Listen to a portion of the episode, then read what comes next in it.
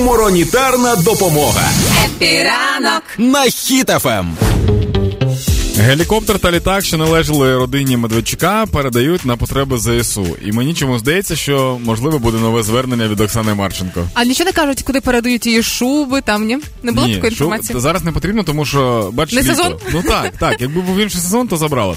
Але мені чому здається, що за допомогою літака та гелікоптера можна проникнути в Кремль.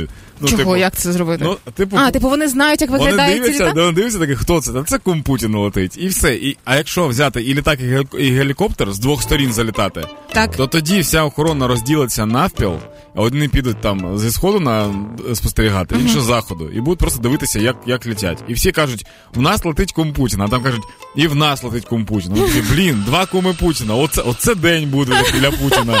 І тільки Путін розуміє, що щось не так. І я ще подумав е, про те, що якщо вже це почалося, то треба далі віджимати. В Медведчука- Наприклад, що? Ну, в Медведчука ж є будинки, Так, а в звичайно. нас є переселенці. Да, зробити великі готелі для переселенців, щоб люди, які переїхали, вимушено жили там. Це було б дуже круто. Так, ну і якщо там раптом, я не знаю, раптом Віктора Медведчука була яхта, і її Та теж була. треба, да, була, треба забирати. Я готовий патрулювати на, на ній по Дніпру тут.